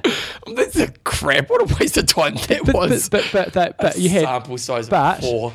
so you had 50 to 70 seconds. Yeah, but sample size of four just totally disregards this t- study. Ah, I think it's good. I think it's valid. Okay. I think it's completely Sample valid. size of They're going to be four. publishing that in, a, in some medical Yeah, journal. and the John Newsom Journal of Yeah. Nothing. Yeah. Okay, John's read. Let it out, John. John's been a bit frustrated this morning. I've just been. Like, there's this energy that's coming at me. I just I got frustrated listening to the radio yesterday What, because what, what station? Uh, I think it would have been Radio Sport. Who? Who? Who is? Uh, it was just a news item, Oh. and so we've got a, a who do you run- like on Radio Sport? Um, Kent Johns, is good. Oh yeah, He's in the afternoons. He's Yeah. good. And Martin Devlin's up and down. he's an all right. entertainer. Yeah. He entertains. Yeah. Yeah. Annoys a bit as well. Yeah. Um, I do like the morning crew though. The guys now. Um, Mark How often do you Richardson. listen to the radio? Well, if I'm in the car, I'll generally have Oh, it in on. the car. Okay. Yeah, I don't listen to it much else. But anyway, uh, so we've got a, a runner in, in New Zealand now who has missed out on selection for the Commonwealth Games. Girl And guy? She's a girl and she's appealing the decision. I don't know whether she's going to court, um, but she th- they gave her an ultimatum, said you need to run this time, and it's like the fourth person in the four x four hundred relay, and she's a bit- I think she's a bit of a veteran. Don't know too much about the story, but she's basically appealing the decision. Didn't she didn't meet the criteria? But wait a second. How, so they won't have a four x four hundred. in They the picked somebody else. Oh, okay. And we also had the situation here with Nikki Samuels, which I was away when that was on. So I But didn't you were really- happy with that one. I was, but it was it's stupid that it came to that situation. Okay. And so my rant is Here we go. is the selectors and the sports need to really sort out their crap and have good selection policies that are clear and fair. And then the athletes need to basically agree to that and suck it up. If they don't meet the criteria, I does my head in when it goes to court and all this sort of stuff. And it's happened in Australia a lot. Um, I think it happened in the UK and it's happening more and more in New Zealand. If people don't get selected, they're like, "Ooh, Okay. you So what's the picked that problem, John? person." What's the problem? Well, th- a maybe the selection criteria are almost a little bit too hard um, in some instances, and that the right people sometimes aren't getting selected. But my, I guess my problem is, it's just when it goes to court and stuff, most of the national federations have got zero money, so they're just going to go, oh, okay, we give up, and you just just get it. Uh, so court's a good strategy. Court is a good strategy, I think, but it shouldn't. It just annoys me that it comes to that. I, I've, you've got to think there's got to be a better way in terms of saying these are the criteria. If you don't meet them, tough shit. There's no appeals, nothing. That's it. It's over. It's over. It's over. If you don't meet it, you're not good enough. Bugger off. But what about Nikki Samuels? Well, in, in her instance, I think maybe the, the selection criteria. I know that's uh, maybe it was too hard because she she did she's good enough and she's shown it consistently to go to the Commonwealth Games. Yeah. Um, so I'm thinking maybe the selection criteria isn't quite right. So it's a bit of a two way. It's a two way thing. I get where the athletes are coming from, but once But- they've laid down the criteria, Is it the If you don't criteria need it. because they just don't even have money? So like, but we'll take criteria up a lot. Don't take as many people. it's more they're only really interested in people that are potentially going to get a medal. Because didn't Jacko Gill not go to the, the, the Olympics, or was it? Remember he missed out on. Jacko Yeah, Gill, yeah, yeah. for those who don't know, is New Zealand's kind of up and coming. Nobody will shot know putter. that's No, New Zealand. no. And he- He's a world junior champion. tell you what, I'll put his video of him training Mm. on our, our Facebook, on our um our website this week. www.imtalk.me. The boy is an ex. Have you seen his training yeah, videos? yeah. I've seen. I saw one where he jumped like two meters in the air. He's, he's he, and he must be 120 kgs, and the boy is just explode like phenomenal. He's just an He's, he's about 18, 19, and he's a world junior shot put champion and um, pretty out there. And Pretty he good gets up pedigree. at like he says if he wakes up in the middle of the night, he just goes training in the, in the garage and Yeah. stuff.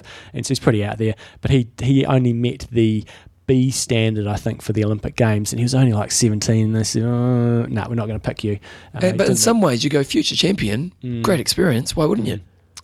yeah, So that's the problem. It's such, it's a murky world, isn't it? it is. But So John's rant says, says have a set of selection criteria that the athletes agree on that's fair and reasonable. And if the athletes don't ma- meet it, you can select who you want, but the other athletes can't complain. And if you're one of those other athletes and you don't meet the criteria, suck it up and move on. so if the girl goes to court, she wins. Does the other person get kicked out?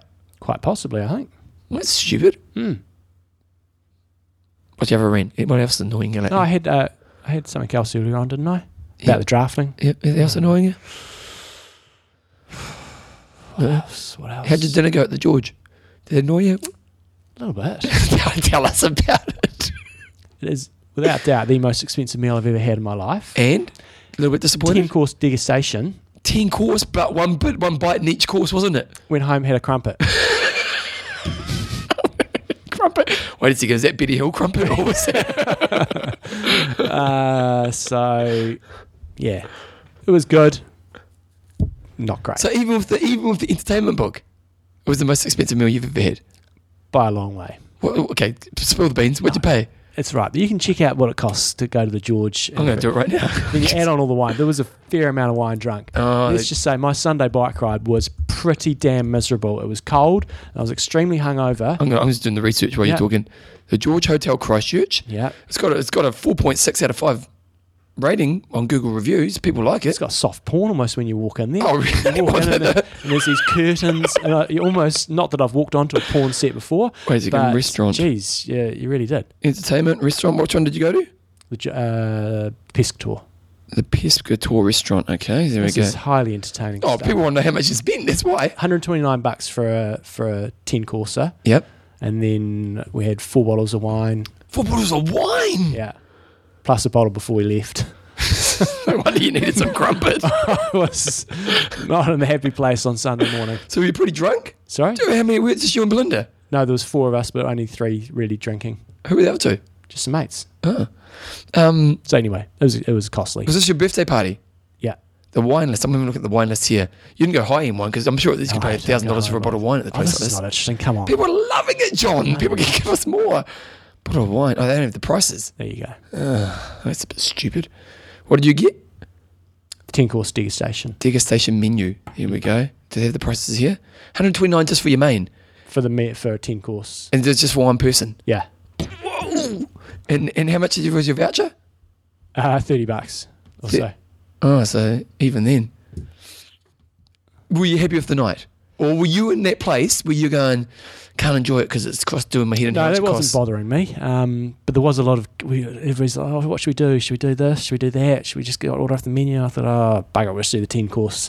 And I'd hope I had my expect. It didn't meet my expectations. Mm, disappointing. It did just. It was just. It was as you said. It's just one bite, and I needed some two bite meals, Yeah. two two bite parts. That's what I was saying last week. You need that restaurant who does better quality food but with more volume. Mm-hmm. Like if you, I don't mind paying 129 bucks if I get if I come home full. Mm. You need some crumpet. Gotta have the crumpet. Gotta have some crumpet. Okay. Uh, question. Our Oh, sponsor. sponsor. Extreme You endurance. hadn't done it when you hadn't done your work. John turns up this morning. I'm giving you a hard time here. He's getting later each week. did four one thousands at the pool this morning. It gets later each week. Yeah, I've- luckily, I've even slept in later nowadays. Yeah. Because I figure you- I don't actually start. Normally, I figure because we meant to start. What time should we Seven? start? Seven. So normally he arrives seven ish. I got in the grabs his car. breakfast. Does you know comes in and really s- quarter past seven is probably when we start the show. So normally I'm thinking, okay, that's cool. So I've learnt to get in the habit. I get a bit more of a sleep in because I know John's going to be late. And then what I do is I I. I don't. I, I, I don't really start working until he arrives. So even nicknames, I do them as he's arriving because he has he pisses around. This morning, seven thirty, we started the show. He hadn't done his. You hadn't done your prep, had you? No, yesterday was a really rough day. It's start of the school holidays. I don't And Belinda's care. You got a working. job to do, John. No. How many nicknames you done? Oh, I've done them. Okay, I had good, a ten. good on you. I had a lot of time to kill. I knew when I got in the car this morning and the seven o'clock news was on. I thought mm, I am a few minutes late this morning. That's four one thousands. Took a while to do. and just uh, you know, sharpen it. Anyway, Extreme Endurance launching on twenty fifth of July. Formulated and tested in conjunction with Josh Bridges, who's their pin-up guy for uh, for all their CrossFit, to meet the needs of the world's top athletes. Uh, tag a friend in the comments to be entered in to win a month's supply of creatine JB before the launch date.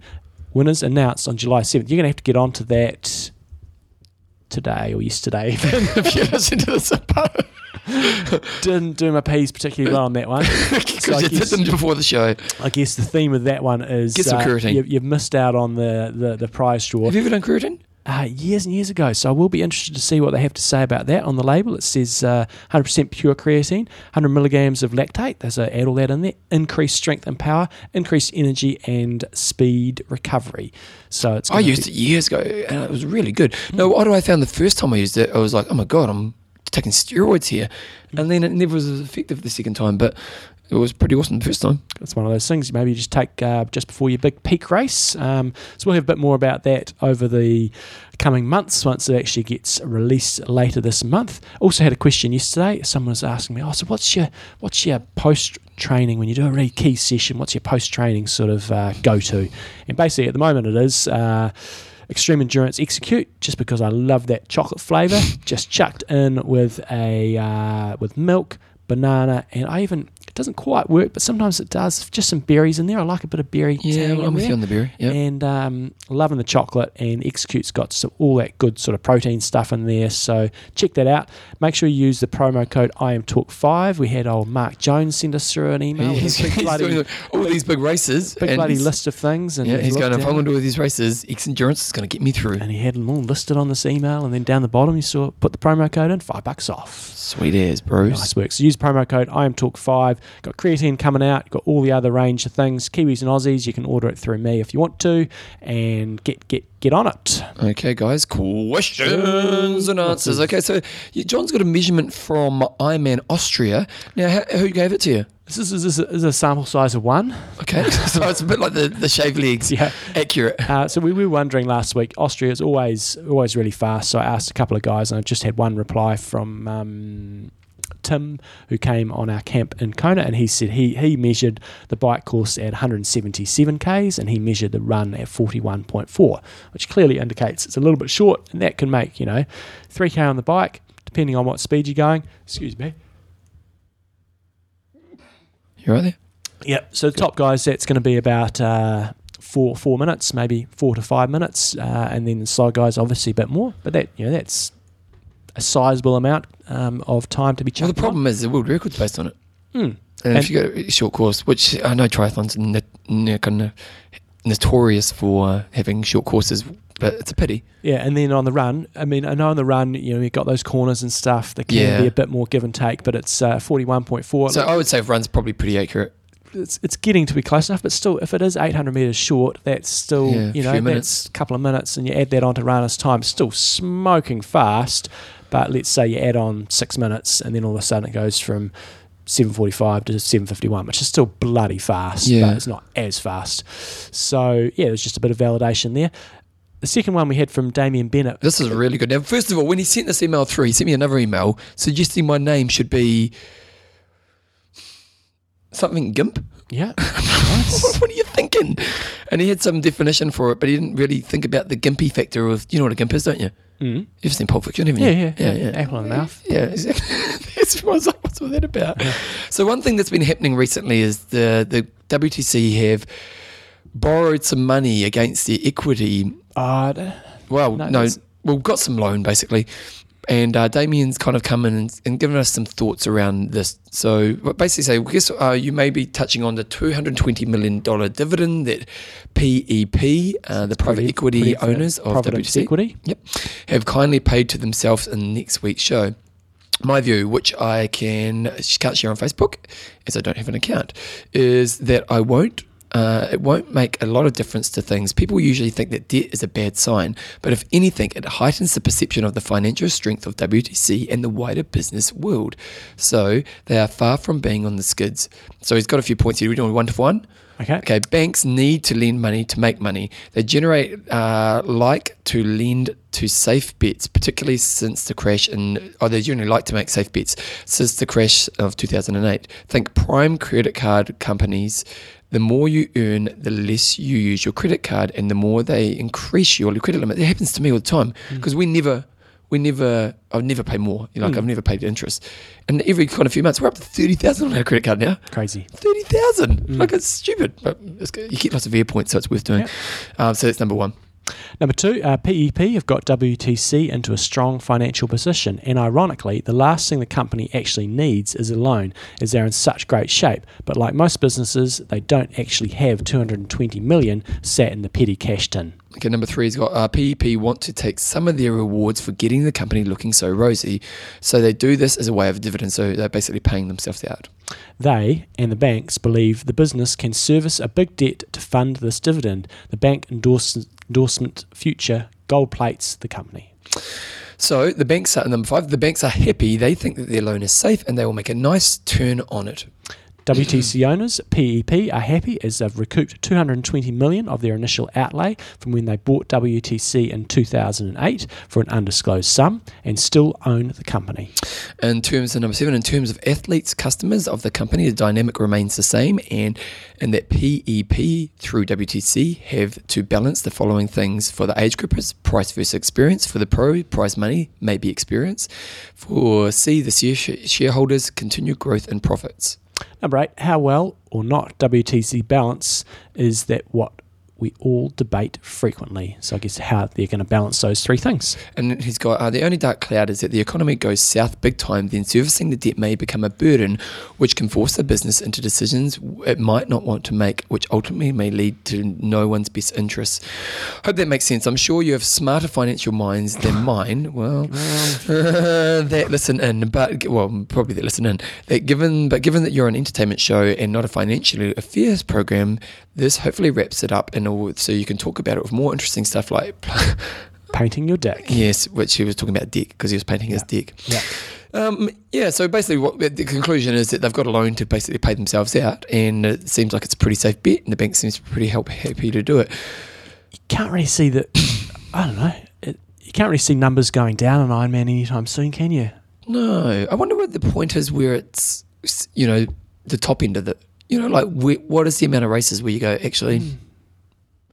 like, i there, there must come a time where there's, They must Enough. be getting close. yeah. And no, I mean, uh, we know that in Asia they've talked a lot about that, but in terms of doing more Ironmans there, I think there's still massive growth in terms of the halves, Yeah. and, and whether or not they can leverage that on The 51 5150 series hasn't never really become a big thing yet, has it? yeah, but that's there's plenty of growth in that. Yep. Um, but I guess with 5150s, people, I guess there's less revenue there because people are probably more likely to say, "I'm happy to pay." $150 to enter a race, I think but I'm that- not going to pay 750. Yeah, well, I think the thing is, for the 5150 series, they don't have the the, the appeal of the Ironman. The, the great thing about the Ironman is they've got that brand that everyone wants to do.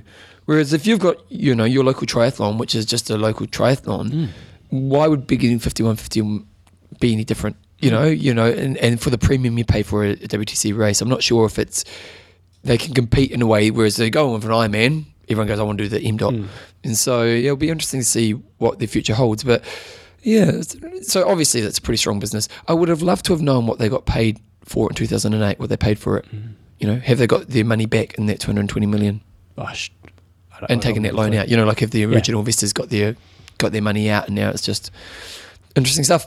Um, just a couple of quick ones. Um, Paul Hannell sent through an email. I just got um, uh, back in uh, episode 419. Your age group of the Roo was week was Spot Anderson. Well, it Uh, wasn't Spot Anderson. Spot Anderson nominated Debbie Hazeldine. But Spot was the second fastest swimmer of the water in the Ironman that week. Was, was, was that only beaten Cairns? by professional Peter Robertson. Shocking swim conditions and Spot hammered a 51.56. Very few people went under the hour. And they, th- I I assume this may be the same Spot Anderson. Back in the very, very early days, There can't be was many Spot Andersons out there there. was a guy at Spot Anderson that was, I think, you know, a really good pro. Was he? Yeah. Okay. Australian. Good, good work, yes. Yep. Uh, Chris James has got uh, Nick Stutter and Chris James qualified for the Ironman Hawaii in this year in Melbourne uh, in the age group of 35 to 39 for over 20 oh, years. yeah. See you on the Yes. start line. They will be racing you, John. Uh, for 20 years, they have been mates with Drew Schofield, who suffers from Becker muscular dystro- dystrophy. how do you say it? Dystrophy. Dystrophy. Uh, Drew was diagnosed when he was 11, and over the years, his mobility has deteriorated to the point that today he struggles to simply stand up, and activities like swimming, riding a bike, and running are not an option. So, with Chris and uh, Nick having witnessed closely the crippling effect of MD on Drew, they have to, will compete in Hawaii Ironman to raise money for STFAC and are raising money in lead up to the big race. They have a couple of other age groupers who have a big have a crack at Kona, but would also like to do it for a bigger cause. So they're having a charity lunch, and if you're in Australia, Mm-hmm. um, I'm going to put a link to it on www, and you can go to their charity lunch. And well, actually, would you talk for a second, John? August, it's on August the 30th. and it is where. I'll put a link to it on our website, so you can go to there somewhere in Australia. I'm not quite sure exactly Somewhere where in it is. Australia, tiny country. Yeah, Centennial and Paddington. Centennial Hotel, Paddington. but I'm not quite sure exactly what part. Paddington's in Sydney, isn't it? Okay, there you go, Sydney. so there you go, it's in Sydney. yeah, but but do check out the link. Yep, there you go, guys. Uh, anything else? Christine. Oh no, Christine McKinley. I'm going Yeah. to just. Yeah. Yeah, she was at the pool this morning, Was you knocking it out. No, not Equigym? this Wednesday morning. Are you going to go Equigym? No, Why not? I Squad. do my own swimming. Oh, you don't do it with other people? No. Y- You're that guy, are you? Everyone else is turned up. Look what set we're doing. I'm doing my own set. They can follow whatever I'm doing. Lucky them. That's, that's just when Phil comes training. You're welcome to do whatever you want, but this is what I'm doing. Come along, pleb. Follow me. Oh, yeah, um, sponsor. Coffees of Hawaii. I'm feeling a bit of love for the planet today, and so do Coffees of Hawaii. They give 1% to the planet. Great organisation. I mean, obviously, you've got all the fantastic coffees. They've got your Molokai coffee, your Maui coffee, your Kona coffee, your island style blends. Lovely packaging, liking a bit of nice packaging. And then, uh, but all of their uh, sales. They have 1% for the planet, connects businesses, consumers, and non-profits, empowering all of us to drive to big positive change. So that's one of their charities they work with. Also work in with uh, Chrissy's charities on some of the Chrissy coffee, and they're also working a lot with some of the local side of things. So not only are you supporting I Am Talk when you buy some coffee from Coffees of Hawaii, you're supporting 1% for the planet, and you're also supporting the good people of, uh, of Hawaii. See BBC. Um, do you watch John Oliver? No. Oh, yeah. John Oliver's br- he's got his new um, John Oliver's kind of a comedian who was on the Daily Show with John Stewart, and he's recently started his own show on HBO, and it's brilliant. It's called I think this week tonight or something, and it's um it's brilliant. Like it seriously is. It's comedy, but it's news, and it's quite cutting and very good.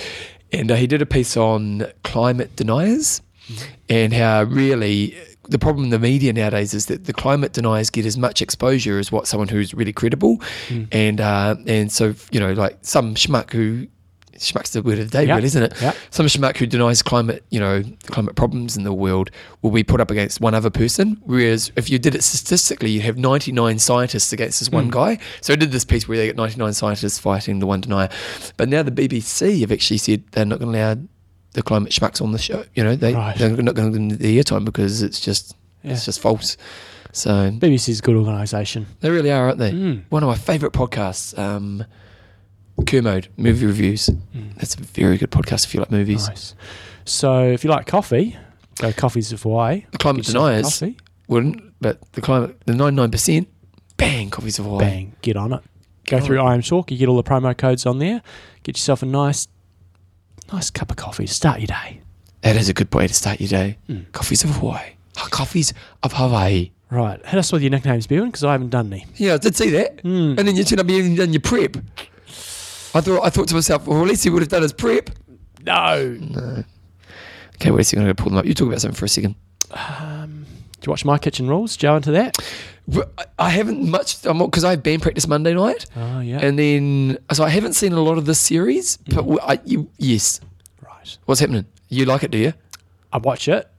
It's, it's good. It's got some entertainment value. So John, Few there's, minutes. wh- when I was in Australia a few weeks ago, I tell them there was a behind the scenes of my Oh, yeah. kitchen rules. You know the dishes that they show, Right. What the the chefs make them. do you mean? so no, I think the window so they're showing the dishes as uh, the the better dishes as they're going towards handing the plates over. Yeah. The chefs actually make those ones. They're not their dishes that they take the photos of. Yeah. Yeah, there's lots of it's it's, it's a lie, John. Yeah. Reality TV, it's not real. I couldn't believe it. Keep talking. So what happened on my kitchen rules? Um, there's these two schmucks on there, these guys. yes, schmucks the name of the day. They're pretty entertaining, but they're absolutely hopeless. Oh, these yeah, yeah, they're too, they're quite fun. Absolutely hopeless, but they keep hanging in there because somebody else really, really balls it up. Oh. but somebody else has managed to just really cock it up and be even more terrible. These two guys, like last night, they made hamburgers. Hamburgers. Yeah. God, that's just like a bit of patty and. and Did they Hmm. And make the bread? No. they bought the bread. Yeah. It's just like, come on. And then the funniest people have seen it. The funniest one was then somebody ordered a vegetarian hamburger and they just like, Ooh, what do we do here? They sent it out. They put uh, prosciutto in there. so they basically put bacon in the vegetarian hamburger. And they didn't lose. Their team did lose, so now they go sudden death cook off. And what happens in the sudden? This is taking forever to open. What happens in sudden death? and then that so that whole team, a team of four teams goes Oh, to death, and whoever's uh. worst goes out. you feel a bit embarrassed for them. They're pretty bad. So nicknames are coming. Still not Oh, here yeah, yet. So, keep, yeah. what, what Uh, else so happened? what's happening this week, Bevan? JD duathlon this weekend, round two. what are you doing in this race? We just do a straight duathlon at the Ruapuna Raceway, so back out to the racetrack and going to have the kids race again, which is going to be fantastic. I'm just pulling up the weather forecast now to see what we're at. I know Bevan will say, "Oh, you don't look at the weather forecast." Long but range, I John. s- Never I trust s- long I still range. do. Yeah, it's still forecast for rain, but uh, oh, what day is this? Sunday.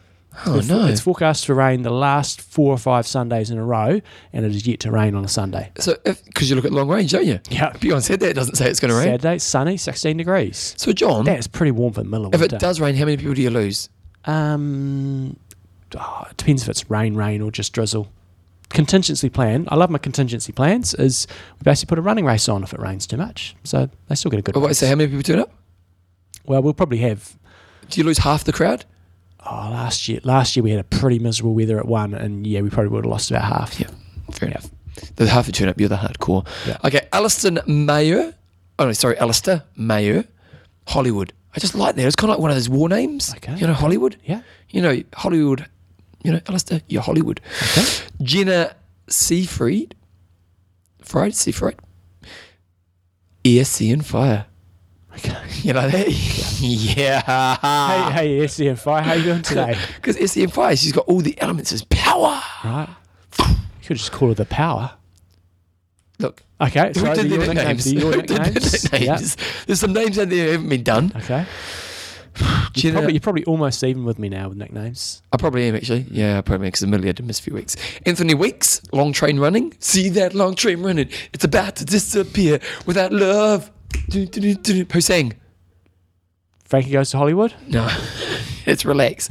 Um, Doobie Brothers. Okay, nice. Uh, Stefan Hawk. Honk. I'm going to say H O R N K E. Honk. Yeah. Yeah. Hot Rod. Hot Rod Hawk. Yeah. Good, good. Pete Maves. Iron Head. Okay. Yes. Yeah. Yeah. Andrew uh, Consolver, Yep. the A train. Do you want me to hurry up? Yep. Well, you didn't piss around so much at the start. Just remembered I've got a meeting at 10 o'clock. yeah, yeah. Well, hey, if you turned up on time Yeah. and it pissed around, you wouldn't have this problem. The A train, Darren Brown. I thought of Darren Brown. Darren Brown, Yeah. Mm-hmm. the mind bender. Christopher Herring, the Wonder Boy. Nice. Peter, uh, how do you say it? Mc, McQuinlan, uh, Mr. Black. Cool. Because I thought of Rivers of Wild Dogs. You seen that movie? And they, I think so, yeah. and they named them all the colours, and everyone wanted to be Mr. Black, but he wouldn't allow them to be Mr. Black. Okay, nice. And then one of them was Mr. Pink. Yeah. Oh, it's a great film. So I called him Mr. Black because, you know, he's the guy that everyone wants to be. Uh, and then Richard Longsdale, the golden one. nice. Yes. I've only got a few to go, John. Probably next week. Next two weeks, I reckon they'll be done. Cool. Jumbo. Um, So you've heard about- sponsors. you've- uh, coffeesofhawaii.com, um, Save the World. trainerroad.com, Heal the world. ethics.com, Um, yep. and extreme endurance. Get it all. Nice. You've Mike heard my Jones said- gossip. You've heard my gossip. I went to the uh, after dinner on Well, you're trying Saturday to wrap night. it up quickly, eh? are you? I've got a duathlon this weekend. Have a birthday on Sunday. Wait a second, what'd you get Hungover. for your birthday? uh, a beanbag, which is exactly what I wanted. Do you like a beanbag? Yeah. Yeah. Hmm? I love beanbags. The only problem with a beanbag, John, not good to sleep on. Okay, well they're not supposed to be slept on. No, because sometimes you fall asleep on A them. Lululemon top. really? Yes, it's a similar response to what I got. What's even more odd? Even I don't have a Lululemon top. Yeah, I'm hearing you.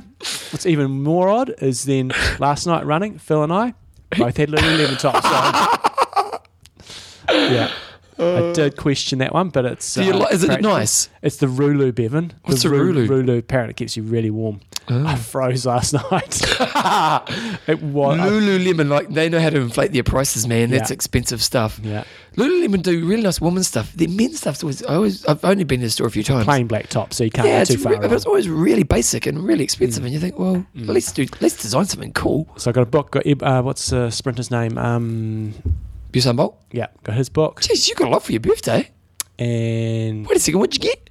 the beanbag was actually refilling a beanbag that Belinda had tried to throw out, and I said, I want that beanbag back, Oh, and nice. I want the beans in it.